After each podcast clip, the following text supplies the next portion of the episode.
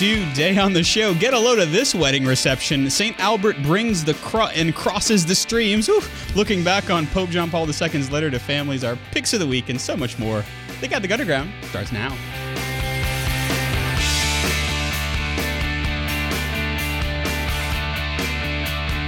happens when I don't check my own spelling? It is time for the Catholic Underground. We are the podcast that tries to cut through the noise and uh, find the topics that matter for you. Want to bring them to you so that you can do with them what you will. It's episode number 410. I'm Father Chris Decker. Joining me this week, Kathleen Lee, the executive director of the Women's New Life Clinic in Yes. Baton Rouge, Louisiana. Hey, Kathleen. Hey, Uh, by the way, she's back. I'm back. That's right. Yeah. For those of you, for those of you who are maybe intermittently watching the show, she never left. I didn't. No. Also, Olivia Galino, she's the student of life, our resident Italian food critic. Hey, Olivia. Hello. Also, if we go up to the satellite of hope, uh, the Jeff Star One, we will find Jeff Blackwell always sitting behind the controls, doing what he always does. Hey, Jeff. Oh, you're right back. That's right. Hey, Father! We're doing good. Had a microphone malfunction here on Earth, but it's okay. We're good. Uh, and then also, if you're watching us on the video feed on Facebook and all around, we got uh, we got Ed running all those uh, graphics and stuff. So it looks good. Great. Sounds good. It's Jeff. All right. Okay. Now, this is probably one of the coolest things that I've seen in quite a while. This is from the Warm Your Heart Desk, comma Ephesians five uh, tray. Oh, okay. Yeah, we monitor that 24 hours a day. Yeah. Mm-hmm. Yeah. So, uh, a, a beautiful, beautiful thing. Catholic speaker, podcaster, and television personality uh, Stacy Sumereau shared an experience uh, that she had at her her wedding reception with her husband, and the post went viral. And we couldn't help but share it here. So instead of throwing a garter, right, which is like something that happens at almost every wedding reception that I've ever been to, um, the her husband washed her feet.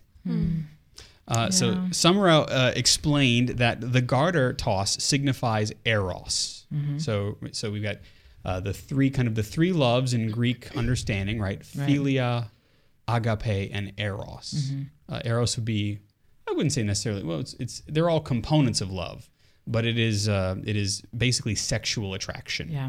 Um, and then like the little public hint of the private intimacy that the newlyweds will enjoy. Yeah. And so she says because it, it signifies eros, um, her husband chose something different. Her husband washed her feet because it signifies a different type of love, agape, the sacrificial love of Jesus. Jesus washed his disciples' feet the night before he gave his life on the cross, and husbands vow to love their brides like Christ loves the church, which, by the way, look it up, guys. Ephesians chapter 5. Uh, the leader of the family is to be a servant. So here's the whole the whole full text of the post. We thought we'd, we'd read it along here. Yeah. Uh, my husband washed my feet at our wedding reception instead of tossing a garter. The garter toss signifies eros, sexual attraction, and the hint of the intimacy that the newlyweds will enjoy. Physical attraction is a wonderful and beautiful part of the marriage. However, I love that my groom chose to surprise me with something different. Um, and, and that's exactly what he did. He says, The beautiful thing is you don't got to worry one tiny bit about erotic love disappearing when you work for agape love. Uh, because that's exactly what happens. He says that um, uh, she said that whether it's prioritizing my desire of where we go out to dinner or getting up with the babies early when I'm exhausted, John always lays down his life for me every day. Uh, so often our culture gets it backwards to test drive or to try before you buy, to cohabit. She says, but now that I'm living marriage day to day, I see that sustaining a relationship purely with Eros is like trying to live on cake. Mm.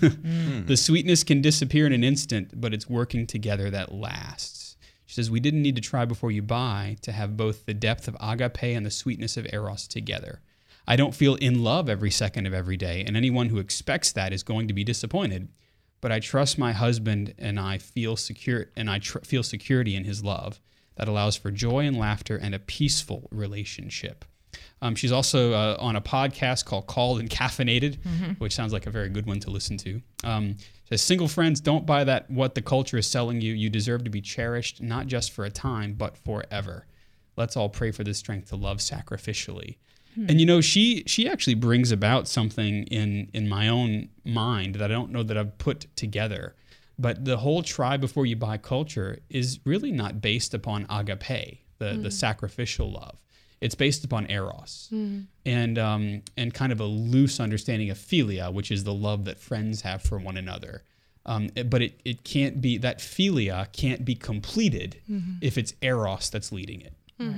You know and, and I, I find that very interesting. And so what do you think of this as uh, kind of a new catholic trend at Yeah. uh, a wedding reception? Yeah, I think it's really cool. You know, I, I, most weddings that I've been to have been religious based, mostly Catholic, um, and and most other ones, you know, of other denominations, some kind of religious based ceremony. Yeah. And it's always a weird thing when you go and it's like, and Jesus, and it's all about this, you know, we love each other, you know, in the in the eyes of God and all this kind of stuff. And then you go to the reception and it's like, what, what, what, Yeah, what kind uh-huh. of music are we? Yeah. What? That's right, yeah. Like this is bizarre. I don't think that uh, that the maestro Limp Bizkit really really Right. captures Yes. the agape of the moment. Yes. yeah. Yeah. Mm-hmm. yeah. Yeah. I just picked one at random. I'm yeah. just saying. Yeah. So I, mean, I think it's really cool. Biscuit? Yeah. That's what was in like the four of your your It, wa- cerebrum at it the moment. It wasn't in the foyer. It was in the back, the foyer. where everything lives in the, in the In storeroom. the foyer. Anyway, but yeah, that's exactly right.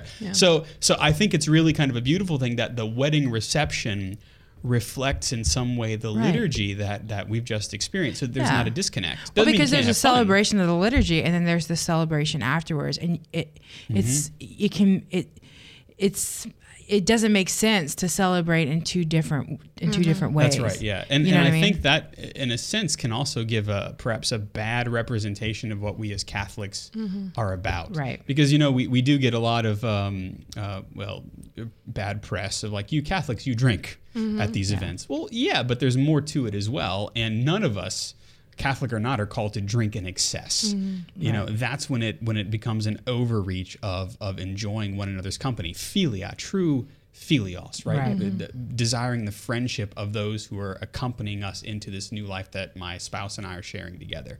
Uh, so, so to see this kind of connection doesn't mean you have to be a Puritan at a wedding reception mm-hmm. either. You should be having fun. Right. You should be laughing. I would dare say that a wedding reception is also time for slightly irreverent things. You know? Yeah. Because because that's just who we are as mm-hmm. people. revelry. Yeah, a bit of revel, right? Mm-hmm. But at the same time, we are we are never supposed to be completely far away from the feasts of the church, which which are never divorced from Christ ever. Yeah. Right. Well, and I feel like, I yeah, I always was kind of shocked by the garter toss, and it was always like my the most uncomfortable part of a wedding for me. That's usually when I would like go to the bathroom because I'm just like I don't, I don't, right. I don't need need, to this be somewhere else. I don't yeah. need this in my life, and you probably don't either. Um, but I think you know something that I want to you know highlight is that you know Eros is not a bad thing. No, right. right, Right. and in fact, you know, choosing to reserve something which is you know that that passionate love, choosing to reserve that for a setting that's intimate is actually doing justice to what Eros is and what it's supposed to be, right? Eros is supposed to serve love, right? It's a type of love. You need it, right? Um, but it's not supposed to be, you know, like put on a pedestal, like for everyone to see, right? Right. Um, and so, like, I like that there's this kind of union or, or this realization that, like, okay, well, all of the parts of love, all of the the aspects of love, have their moment, Yeah. right? But what are we choosing to highlight about this particular moment where we're like coming together in a sacrament, right? That's right, and and something too that's that's public from the first moment to the to the last moment until we get into the car on, on our honeymoon. You Yeah. know, and uh, I know behind Olivia in the on the screen for Yeah. those of you who are watching on the radio, you actually see kind of a beautiful moment of eros, philia, and agape coming together as uh, as as Summer is kissing the, the head of her husband Mm-hmm. as he is uh, taking her shoe off to, uh, to to put it into the bowl to, to wash her, her feet, Mm-hmm. and and that's the the beauty of it is is there can be uh, an extension, if you will, kind of a sneak preview of the eros that my bride and I will share. But whenever it's publicly on display, it has to be ordered, as you say, Yeah. Yeah. with the other two loves Yeah. You might you might need to, to do a little research with C.S. Lewis uh, as well. Uh, the Four Loves, Mm-hmm. The is, Four is one of yeah. Mm-hmm. his great books, uh, kind of breaking over, breaking out some of those sorts of things. Even Benedict too, um, of course. But no, Benedict too does a lot to like re Mm-hmm. That's to Pope rescue. Yeah, Yeah. sorry, Pope Benedict. We're very close. The 16th. Um, we do. He does a lot to um, to rescue uh, Eros, um, and kind of like put it in conversation again with agape. Mm-hmm. Um, like what is it? Deus caritas est. Um, It's his. Uh, you know, God is love. Um, I really recommend that one because he spends a lot of time, kind of. I don't know. I feel like he's like a surgeon, kind of like stitching up the wound uh, of Eros um, Yeah. because we just don't understand it anymore. And so he spends a lot of like the first part of that encyclical, um, which was the first encyclical that he wrote as Pope, um, just like doing that handiwork, um, that very like neat and very precise handiwork of like rescuing what Eros is, but then putting it in conversation with, okay, who is God? Right. Yeah. Right. Because philosophically, uh, eros needs to be rehabilitated in, in Right. our world. You Yeah. know. And so this uh, this this wedding reception um, kind of paraliturgy, you know. Uh, is a beautiful way, I think, to do that. To, to give um, to give all the people at the wedding reception an opportunity to say, "What is this?" Yeah. Um, as I, I said at a, at a funeral the other day, um, because I knew it was it was Catholics and non-Catholics, and you know Catholics are weird. we, we we do these things that people always ask questions about, and, and everybody says they're just weird, but but they're never without an explanation. They're never without without a, uh, not just a reason, but a deep reason. Yeah. And so, how beautiful would it be to go to a wedding reception and see something like this? Yeah. Uh, I think that's a great idea. you Yeah. know? I- yeah. mhm. It's interesting. The Seventh Day Adventists, um, the, the washing of the feet is a sacrament for them. Really? Mhm, Yeah, because it's a it's a it's a deep Yeah. kind of um, beautiful entering into a moment where Christ is doing something important. You know, Yeah. the the mandatum, as we say in Latin, the so must you do also. Yeah. And so it really kind of works for us as a sacramental, something that Yeah. points towards the Eucharistic sacrifice and points towards agape, towards service, Yeah. sacrificial service. Yeah, I, you know, I've had my feet washed before, and it's it is as someone who is like uh, you know a doer of things. Yeah. You know, if if you it was at a serve it was at a um a, a leadership retreat, Mm-hmm. and it was one of the hardest things to have done for me. Yeah. Like I wanted to go to the bathroom. I wanted to like, Yeah. oh, I gotta. You want me to? You, I can do everybody's. It's fine. Mm-hmm. But like to sit down and have it done to you is is It's true. because it is so it's so humbling. And it's intimate too. That's the thing. Yeah. It, it is Um, mm-hmm. Yeah. intimate. Yeah, exactly. Yeah, and it's like, oh my god. Just like in gosh. Jesus' time, Yeah. the feet are not things that people enjoy presenting publicly. Right. You know, Right. and uh, I know it's one of the most for me as a as a pastor. It's one of the most moving things that I do on Holy Thursday. Yeah. Is to take up the mandatum of the Lord and to wash the feet of those who serve in Yeah. my parish. Uh, and, and it is. It's an intimate moment. Uh, it, it always. I, I cry like a baby the whole time. Yeah. I feel I feel like the woman washing Jesus' feet with their tears because Yeah. I'm sitting there crying as I'm washing their feet because Yeah, to be wow. able to serve the servants of my parish Yeah. is a is a uh, well it's a great honor and so to see that alive in the fifth chapter of Ephesians in sacramental marriage Mm-hmm. by way of this sacramental is beautiful which by the way I should explain a sacramental Mm. is is a, a symbol or an action that points towards or an object that points towards the sacraments right so uh, a blessed medal uh, a sacred action like the washing of the feet, something like that. We call them sacramentals because they point towards a sacrament. They point towards the Eucharist or towards baptism or something. And so Catholics are encouraged to use sacramentals because they're those kind of like those tuning forks for us to make sure that we're on the right pitch, headed in the right direction. Yeah. Yeah. Which, whew, Jeff, uh, you gonna wash Diane's feet when you get home? Every night. What are you talking Oh, I'm sorry. I didn't realize you, this is just a regular thing for y'all. Because Jeff is filled with agape. Let me tell you. No, that's true. Well, Yeah. uh, you know, the woman works hard. I'll just put it that way. So uh, That's true. Well, I yes. mean, sweet. And you're still together. How many years has it been, Jeff? well, let's see. It was uh, Uh, no, yeah, okay, I didn't mean to put you on the spot. It's been a while. coming up on 46. Yeah. 46. Yeah. That's fantastic. Yeah. Yeah, Jeff. That Jeff. That Jeff. He's going to be employee of the month next month. Oh, that Diane. I tell you. Yeah. yeah, Diane's great. So if you, ha- if you haven't met Jeff Blackwell's uh, wife, we'll have to get her up on the satellite, I hope, one day. Yeah. Up on the Jeff Star Oh, one so she you can would see her. love it. Yeah. Yeah, we should. We should. All right. Uh, so uh, think of it. Let us know if you do this at your wedding. Um, if it happens to any of the people that you know are on the Catholic Underground, I'm sure we'll hear about it. But what you should know now is that we, we are the Catholic Underground.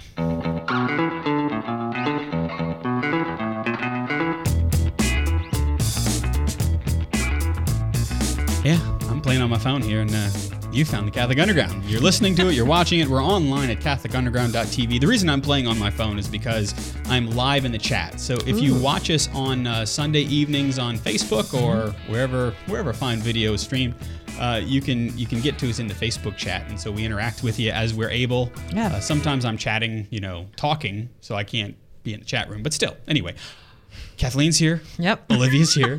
Jeff's here, Ed's here, and our picks of the week are coming up.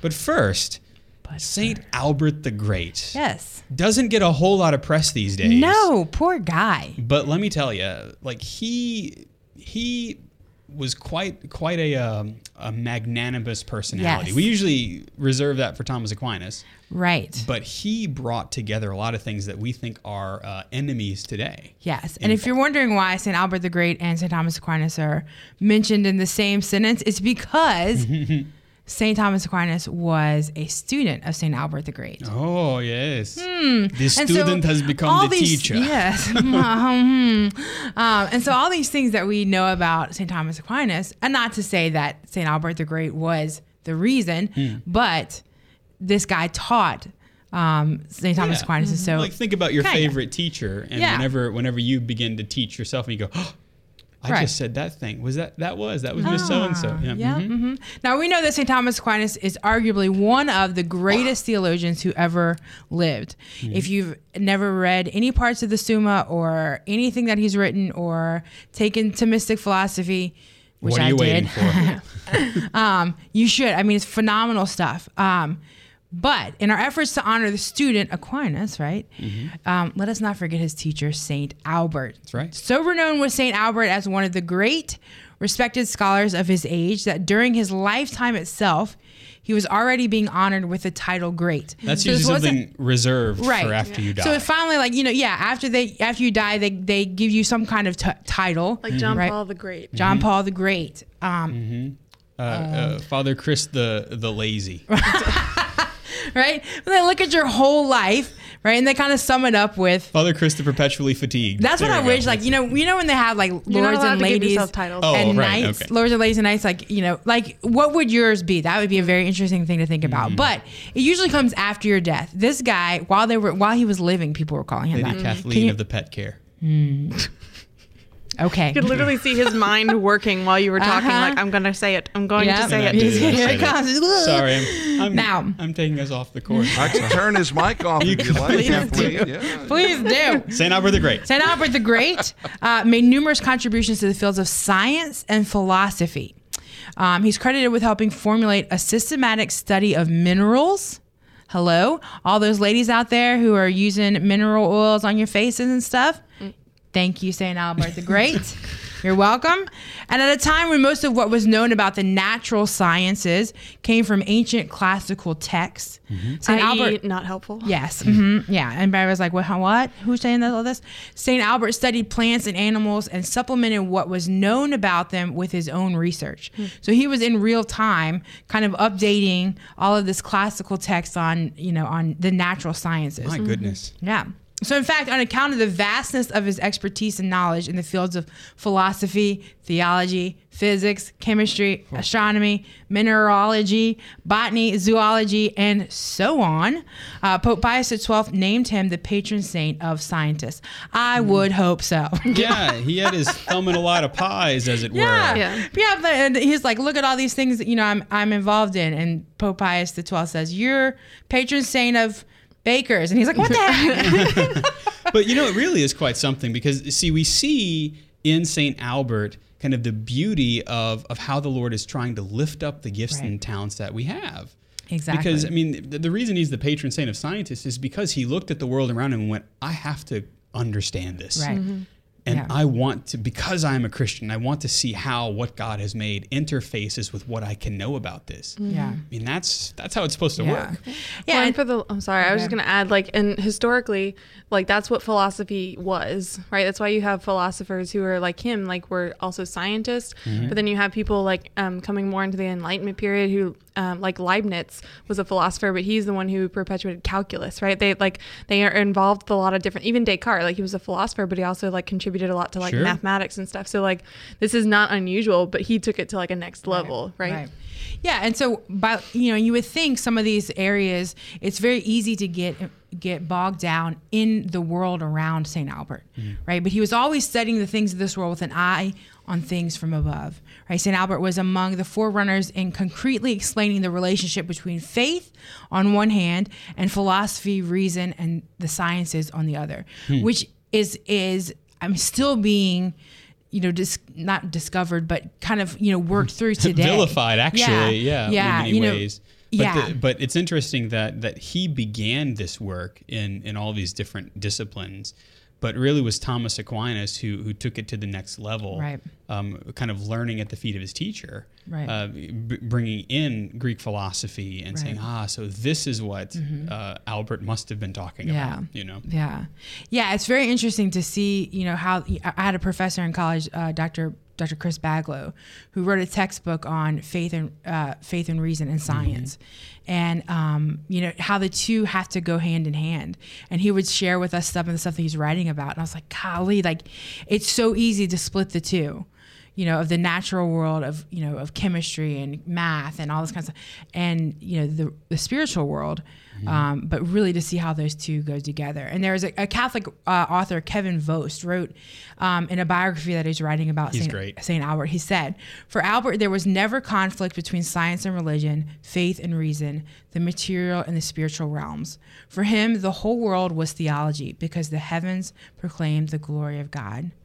Right? So for St. Albert, this was, you know, the, the natural world was just evidence of God, right? Of the glory of God, of God's creation. Um, and he, you know, made the, the connection between the two. Now, um, his while his main approach to science was empirical, meaning that he tested um, his scientific theories by observing things in the world around him. It's all about observation. Um, now, keep in mind that the 13th century scientific studies lacked um, the kind of laboratories that we see today that they're using uh, and the equipment that we have um, that can, you know, what are these proton split atoms yeah, ridiculousness that we have going on. Mm-hmm. Collide. Now they didn't Colliding. have all of that in the 13th century, right? Um, so he once wrote, "Uh, "In studying nature, we have." Uh, have not to inquire how God, the Creator, may, as He freely wills, use His creatures to work miracles and thereby show forth His power.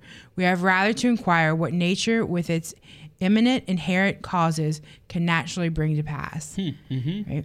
And so, I mean, the the leaps and bounds that this guy was making without digital anything, without a you know a a, a designated lab space somewhere, you know, probably in his basement at, in, in a candle lit, you know, mm-hmm. with magnifying glass. I don't know, like. yeah You're- you're I don't painting a know good what- picture for us there because that's yeah. the thing and it's really interesting that he is able to to practice what we would essentially call the scientific process here the scientific method because he's saying you know um, we, we we don't have to inquire how god can do what he wills Right. because god will do that god Mm-hmm. will create miracles as he needs but we want to inquire about nature what nature naturally brings to pass with with itself and Right. so not to bracket god because he's not but saying well let's see what we can observe about this and then Right. kind of make the ladder, make the climb Yeah. to God. Exactly. Well, that's something that Thomas Aquinas himself takes up too, because Aquinas has his like five proofs of God just using what you can observe in Yeah. nature. Mm-hmm. And it's essential for like a coming to a deeper understanding of God is realizing that you can find, you can know things about God just by observing nature. right. You Which can't know everything. Which, by the way, your students love that that class. oh, yeah. I don't know how their papers turned out, but That was fun for me. Yeah, so like I was saying, even in our modern times, St. Albert's influence has continued to hold sway in the discussion of relationship between faith and reason. So, for instance, um, both Pope St. John Paul II and Pope Benedict XVI, they both recognized this great St. Albert uh, as being among the first to recognize that philosophy and the sciences needed to be viewed distinctly from theology if they were to perform well in their pers- in their respective fields of research. So Pope Benedict XVI said, St. Albert the Great reminds us that there is friendship between science and faith, and that through their vocation to the study of nature, scientists can take an authentic and fascinating path of holiness. Hmm. Now, in today's world, that's kind of like, you know, we see a huge a huge Divide, disconnect. yeah. A huge a disconnect. holy scientist? Yeah. What? And there there are a lot of people who, you know, who are faithful people who discover science Mm-hmm. and discover, you know, maybe I don't, you know, one of the sciences and they lose all of their their Or they religion, just leave it. their faith, They- right? Um, they leave the practice of their religion Yeah, because they can't connect the two. Well, because they think that they found another religion, a superior religion. Yeah. You know. Yeah. Now, uh, from a Christian thought perspective, is St. Albert's commentary on the entire corpus or the entire body of Aristotelian. I like that word. Uh, philosophy that is most noteworthy. The very fact that he studied and explained um, Aristotelian philosophy was radical and revolutionary in the 13th century. People were not talking about this. I love somebody who's radical and revolutionary. Right? Most Christian thinkers during that time in history were suspicious of Aristotle's philosophy because of its pagan roots. Right? However, St. Albert explained that when something is truly rational, it is compatible with Christian teachings as revealed in the scriptures. Right? So he's taking something this this logic and this reason and this this rationale and he's saying for it to, you know, if, if it's truly this way, it's totally compatible with Christian thought and Christian teaching as revealed in the scriptures. Right? Um, so St. Albert's witness stands out most profoundly because he demonstrated that as much uh, as theological studies that delve into the deepest mysteries of our faith are distinct from the study of philosophy and the natural sciences, the two go hand in hand forming a forming a part of man's thirst for truth, happiness, and ultimately God Himself. Right? This desire for us to know truth, mm-hmm. right? For us to know what is real, that can be seen in the sciences, Yep. right? Through the through God mm-hmm. Right through god himself. And so in the words of pope benedict xvi he says how many scientists in fact in the wake of st albert the great have carried on their research inspired by wonder at and gratitude for a world which to their eyes as scholars and believers appeared and appears as the good work of a wise and loving creator. Scientific study then is then transformed into a hymn of praise. Yep. So as we were studying the way that God created us to be, Yep. like God didn't create so, like all these things, you know, for us to discover, and then He'd be like, "Oopsies, they found me out," you know. No, right. And then he vanishes in a puff of logic. Yeah. No, no. no. He he. As we discover these these beauties of nature, Yeah. um, the way that that God created things to work, Yeah. It's a revelation of God Himself. That's right. Right. They And- don't point back to themselves. They Right. point beyond themselves. Right, and how beautiful! Transformed into a hymn of praise. Mm-hmm. Right, if, Which is why we can actually talk about, in a sense, the sacramentality of nature, right, because it points beyond itself back to God. absolutely. Oh, we could just keep on Yep. St. Albert here, but we got to go. We'll be right back after a second, so stay with us, Catholic Underground.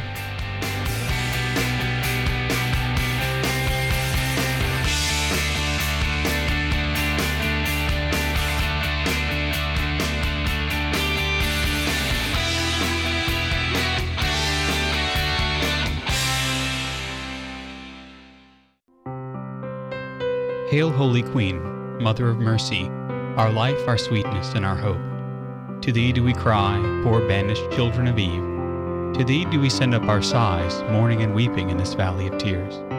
Turn then, most gracious advocate, thine eyes of mercy towards us, and after this our exile, show unto us the blessed fruit of thy womb, Jesus. O clement, O loving, O sweet Virgin Mary.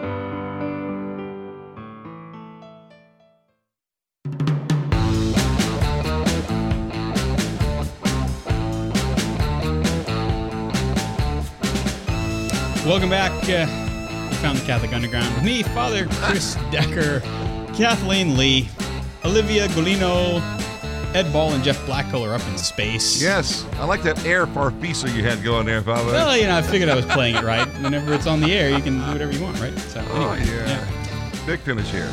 Yeah. There we are. Yeah, cool. Yeah. Our picks of the week are coming up. But uh, we wanted to spend a little bit of time. So at the top of the show, we talked about the beauty of marriage. Um, Kathleen talked about how science and faith all come together. Yep. And so we figured we'd give a little bit of time to Pope St. John Paul II. 25 years on, this year was kind of the 25th anniversary, if you will, of his letter to families. And again, trying to, to aim for this synthesis of all of these things. And so uh, we, we thought we'd just kind of crack open that letter a little bit. Uh, the Catholic News Agency started that.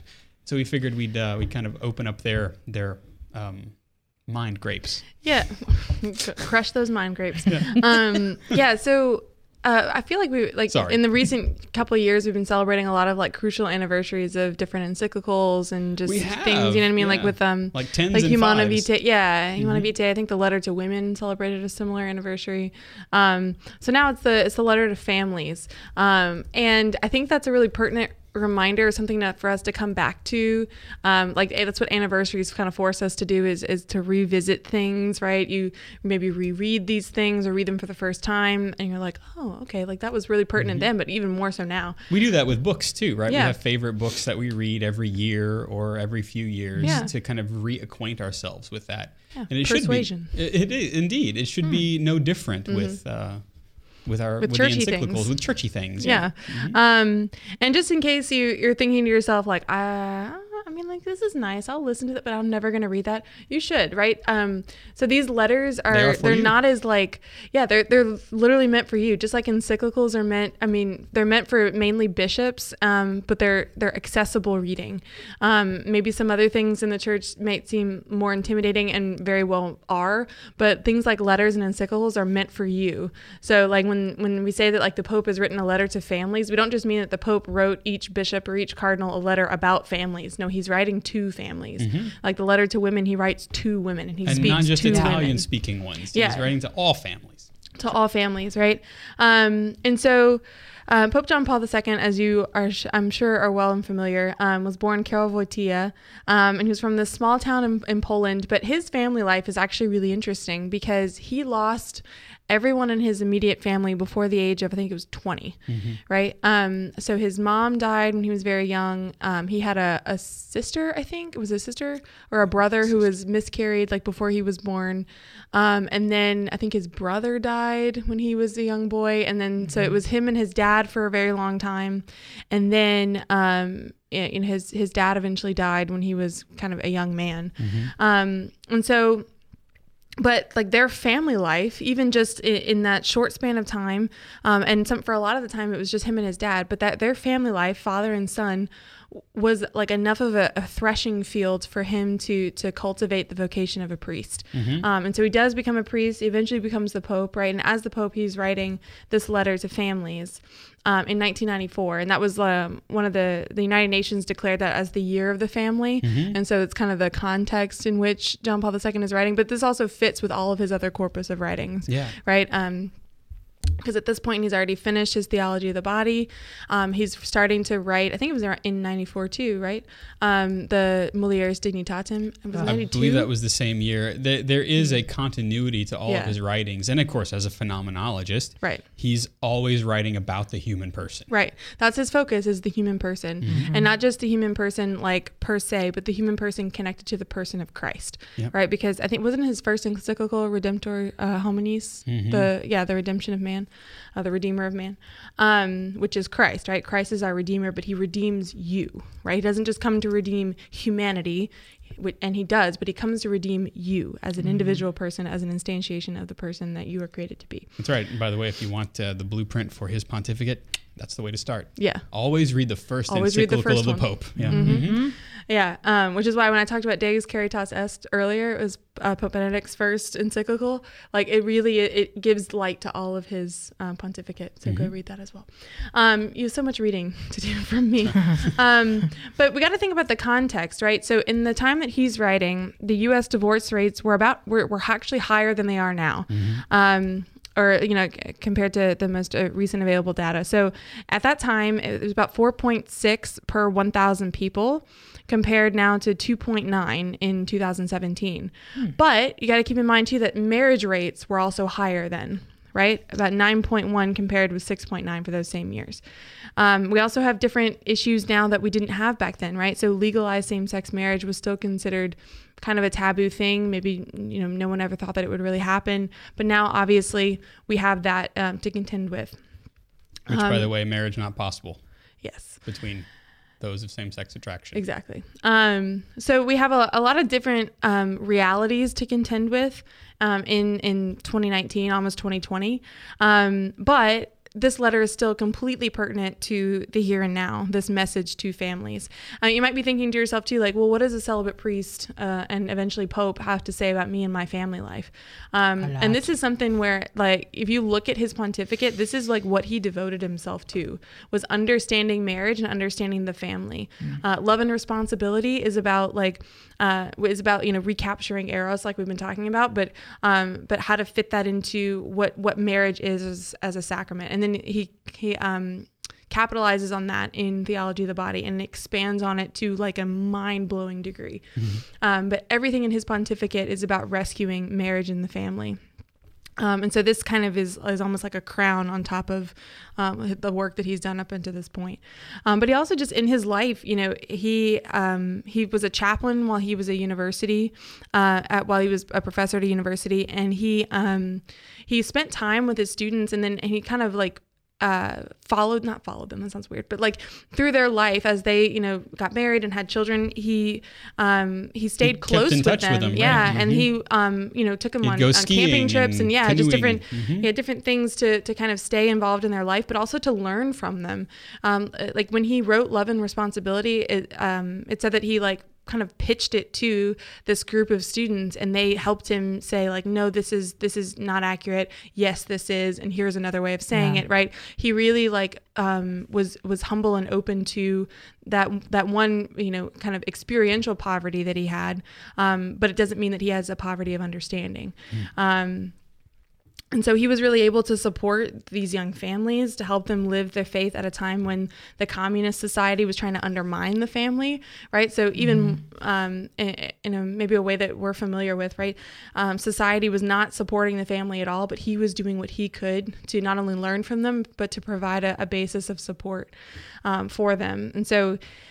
Um, while the, the Communist Party, like we said, did rule Poland, um, I mean, it meant that families' work and school schedules were arranged in such a way as they spent as little time together as possible, right? That's what we mean by not supporting the family. Um, and so it was the state and not the family, um, according to the government, um, because the, uh, the the state was like the most, the ultimate good, the end of society, right? It wasn't the family, right? The family served the state, not the state serving the family. But the reality is that government right? In, in its uh, original forms and its original intentions is meant to serve the people Right. but what it becomes and what the, the temptation is uh, most lived out in um, in real ways in like the the communist party um, and the communist um, regimes is that the the family the individual the the work of the family and the individual and just their their existence it starts to be geared towards the state. And so it becomes this master slave scenario. Um, and so um, and so really what, what John Paul II was doing as Karol Wojtyla, right, he was really just in this battle for family life. And that's really what he devoted himself to um, in his pontificate um, and, and not so not just communism, but communism specifically as a war against the family. Yeah. Um, because I mean, if you if you listen to the the messages coming out of Fatima, right, that's that's the last battle, right, is against marriage and the family. And John Paul II knew that. Um, yeah whenever whenever humanity whenever man and woman become devalued Yeah. and that certainly can happen in a, a an atheistic regime then it becomes very easy for us to devalue everything else Yeah. in society Yeah. because if if if Christ is the center around which all things rotate, if you will, Mm-hmm. right? Christ and his cross. And if it is Christ, as we uh, say in, in Gaudium et Spes, I believe number 23, if it is Christ who reveals man to himself, if- it is Christ who is the center uh, of, of everything, whenever we devalue man, uh, we even empty the cross of its meaning. We empty Christ of his meaning. And so then we can just kind of put ourselves in there and obliterate everything else.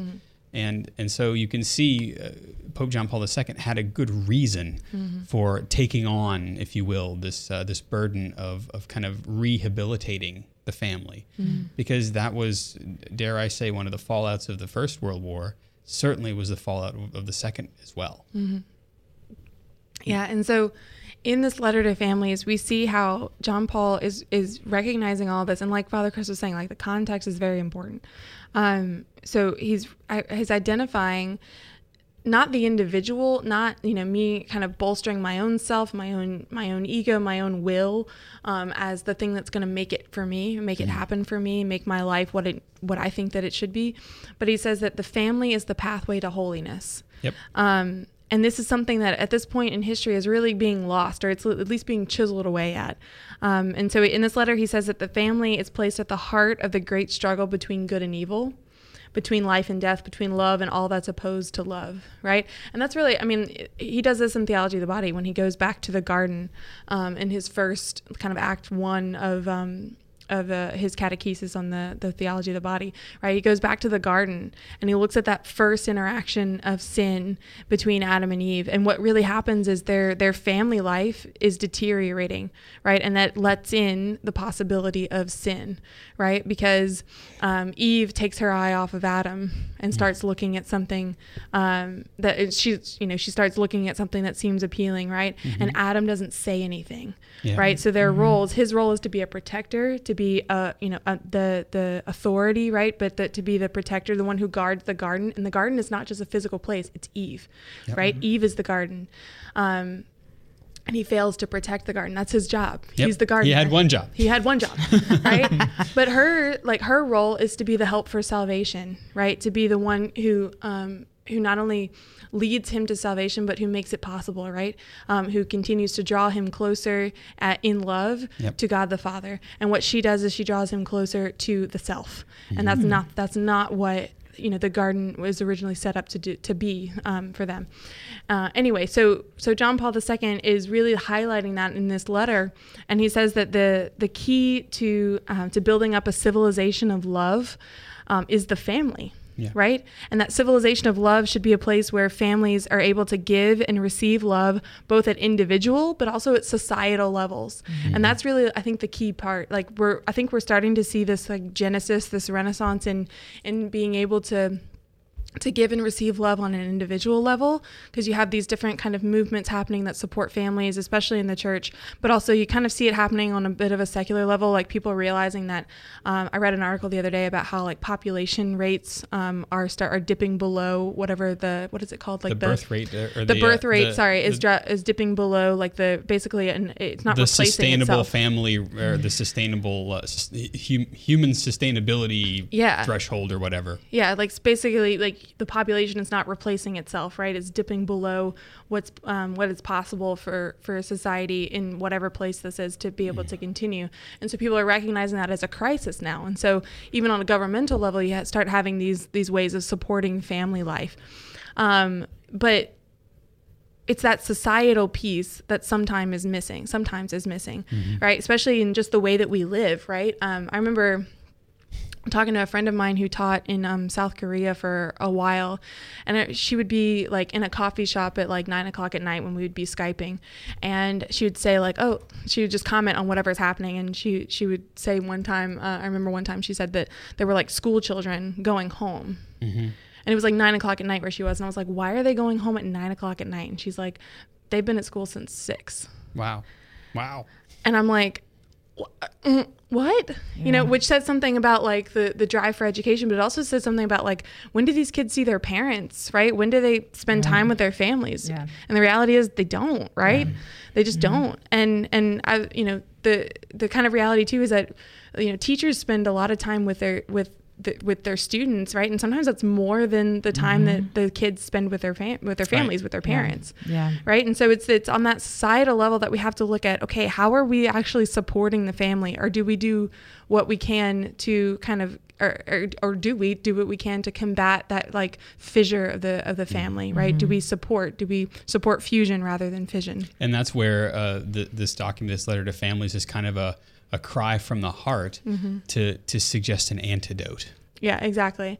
Um, and so uh, we have to realize that um, that the va- and this is John Paul II's point is that the vast majority of people become holy as husband and father and as wife and mother, and not in spite of that.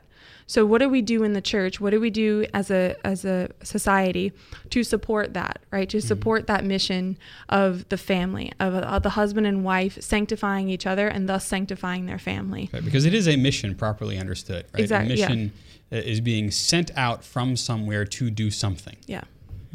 And so it's really kind of it- it's prophetic um, in a way what John Paul is saying. I mean, because 25 years maybe doesn't seem like a long time, but that's a, a generation and a half. Um, and it, it's prophetic because it really touches on all these ways that the family is under attack today. Um, and he says that you know, this might be his most famous line from this letter. He says that the history of mankind, the history of salvation, passes by way of the family. Right? Look at the situation that Jesus is born into. Jesus could have come as an adult man, right? He's God. He didn't need to come as a baby. He chooses to come as a baby mm-hmm. Yeah. right? And he chooses to be born in a family situation right? And it's the love of the family that he spends the majority of his life right? If you look at just statistically speaking how much of jesus' life he spends just living a family life mm-hmm.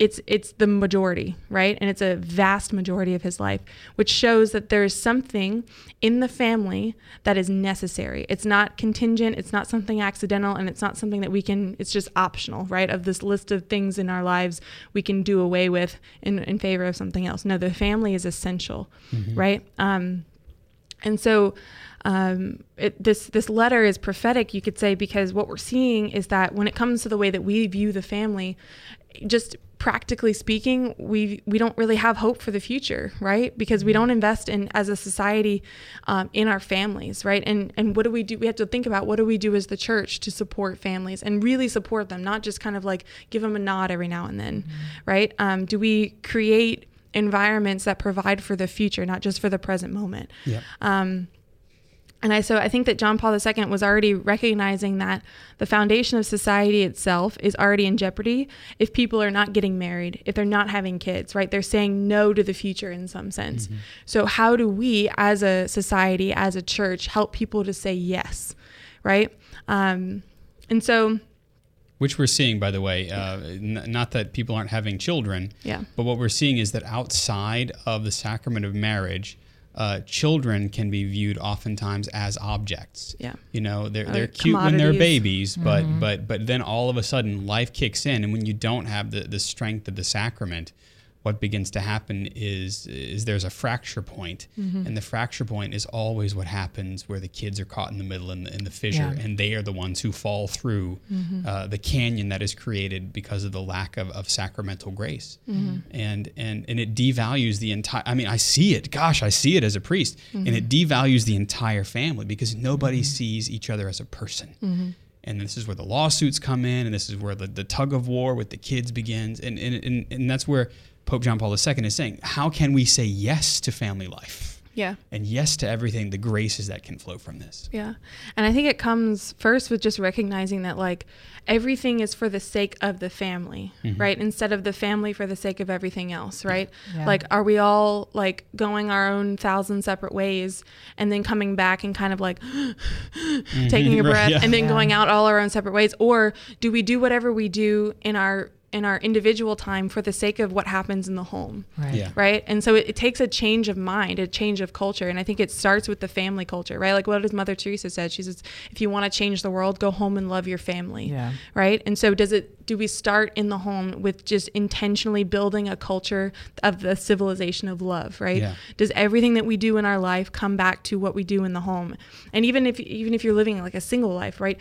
Do do what does everything that you do uh, is it aimed for the betterment of your own holiness, of the, of the holiness of the people that you love, right? Are you starting even now to create a culture of love that, that you know, God willing, one day will involve a family of your own, right? What do you do in order to um, to cultivate that civilization here and now? Because it's it's moment to moment. It's not like I'm ten years from now we'll have the civilization. No, it's right now. Are you t- are you making a choice for that civilization?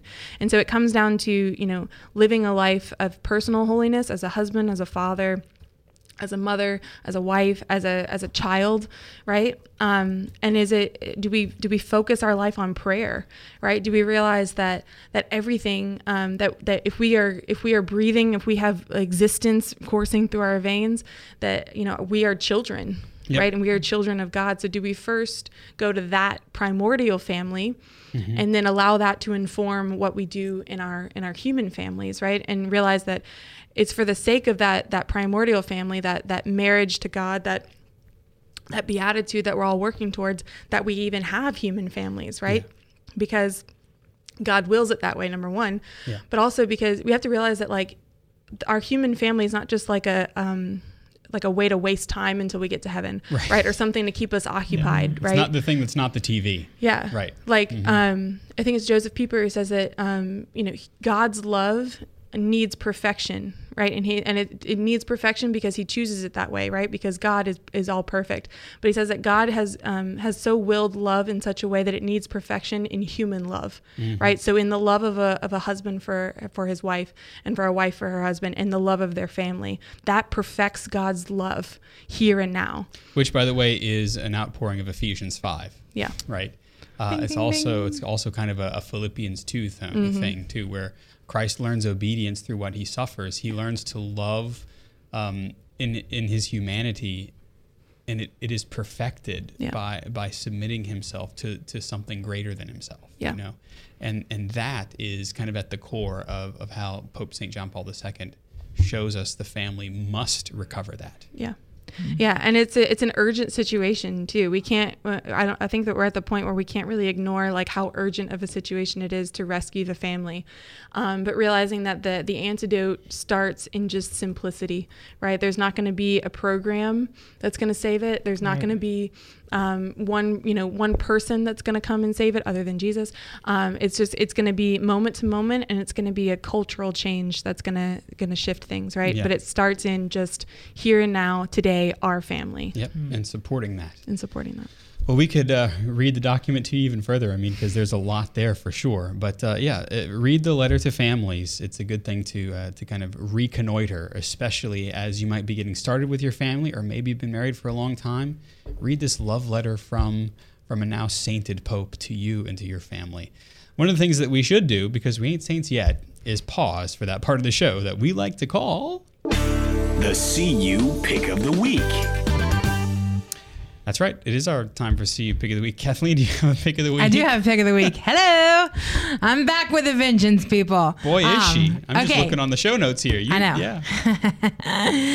So I didn't become a uh, a social drinker. I really didn't become a drinker. Now this is for our over 21 age, uh, you know, crew. For all of you 15 year olds listening to the podcast, Sorry. ask your parents. Ask your parents. Yeah. I didn't become a social drinker um, really until like the last couple years. You've had an opportunity to drink socially. is what you're Yes. I've had social friends, Okay, and there right. have been drinks, and and, And so, I'm, so I'm trying to right. figure out what is What you drink? what my I drink, drink, yeah. what I drink. And so, you know, a lot of things I've stayed away from because they may be too girly or too hardcore.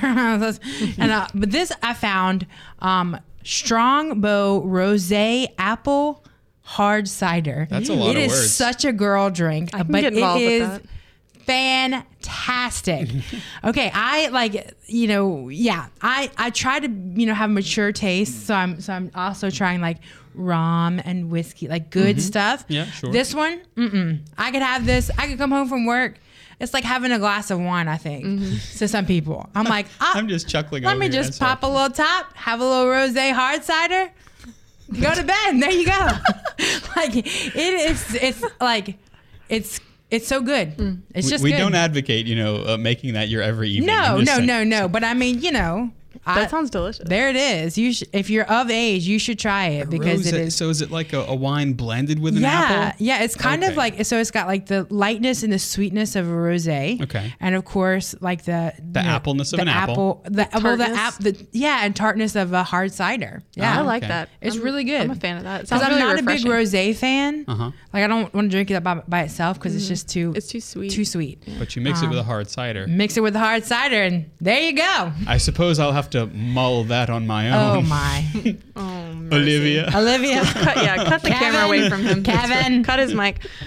Okay, so my speaking of sweet things that hopefully aren't too sweet, um, my pick of the week is something called Smart Sweets. No. Um, and I had never heard of this until a couple of days ago. I was like buying mints in the grocery store, and I like my eye went on this top shelf, and there's these like they look like hipster candy. Um, but I was reading about it.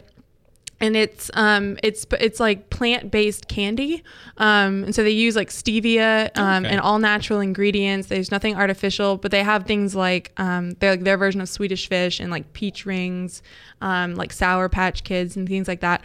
Um, but it's it's a way they they say is like uh, their tagline is like to kick sugar, Oh, right? okay. Um, because they're it's it's way less it sugar line. than like normal, Yeah. so you can still eat you know candy without having like so much sugar. Because I find that like every once in a while I have like a sugar urge, like. I just need candy, but I can't really eat it. Um, and so I found this and I was like, oh, well, this is a way to like eat candy without like making my blood sugar spike. Mm-hmm. And going way overboard. Yeah, because it actually has a ton of fiber in it too, because Ah. of some of the things that they use. So it helps like to sustain your like your blood. Sh- it doesn't like make your blood sugar uh, spike. Kathleen's like, I want this fibrous candy. yes, please. Okay, that's not the best way to describe it. Just go try it. Just go oh try it. Oh my goodness. We're having a great time. Y'all hey, hey. Jeff. Y'all are too- Yo.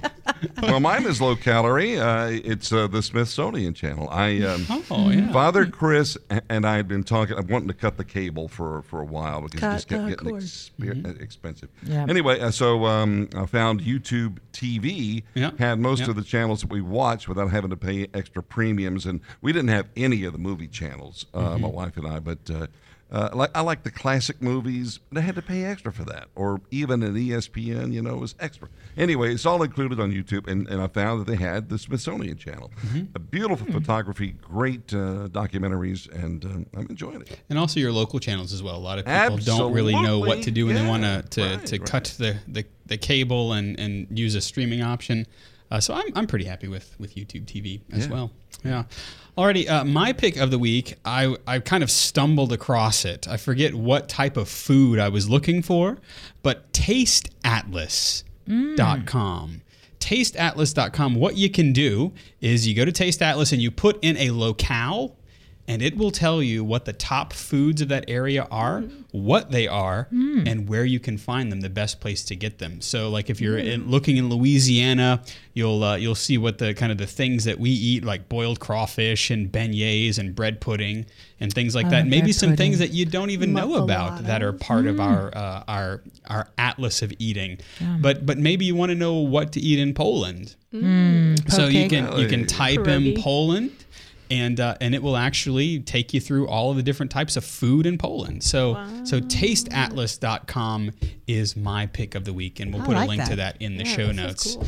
Yeah. All right. Uh, well, well, Jeff. Um, gosh, we, we've tasted the end of another episode. We're always grateful to those who uh, support our show uh, by their prayer, by their finances, all of that stuff. We're very grateful, huh? Absolutely. And this week, the Catholic Underground is possible because of people like you. Join the growing number of undergrounders at catholicunderground.com slash donate. And an important way to support us is to like us, heart us, star us, and share us on your social media platform of choice. Yeah, I've noticed a couple of you folks have uh, have done that. You've gone into uh, into Apple Music, you've gone into Apple Podcasts Yeah. now, and to Spotify, and you've you've kind of just scribbled down a little a little uh, thank you. So thank you for those of you who have done that, and thank you for those of you who are gonna do that. Already, our panelists have been Kathleen Lee. She's the Faith Ninja, Hope Samurai, Hiya, Kathleen at Klee626 on Instagram. Thank you. Anytime. Yes, anytime. I like that. We'll hold you to it. Uh, Olivia Galino is at the real OMG with dots where they're supposed to be. Thanks, Olivia. Hard. Yeah, it's fine. Thank you. Just check the show notes. Yeah. And uh, our technical director is Jeff Blackwell. He's at Jeff Blackwell us on Instagram and Twitter. Thanks, Jeff. Always a privilege, Father. Our research assistant, the leader of the crew in the lab, is Jim Hayes, who, uh, well, this is the last year. He, he's he's the employee of the month. Yep. Good for him. Yeah. Uh, our video and graphics director is Ed Ball, and you know me. I'm Father Chris. You can follow me on Instagram at Digital Catholic and Twitter too, if you really want to. Uh, uh, yeah, you can. Uh, sorry, I, I was thinking about my Twitter feed. There's not a whole lot on it, but yeah, whatever. We hope that we've helped you mm-hmm. cut through the noise and find the still small voice. We're the Catholic Underground. We're Faith Gun Digital. We'll see you next time.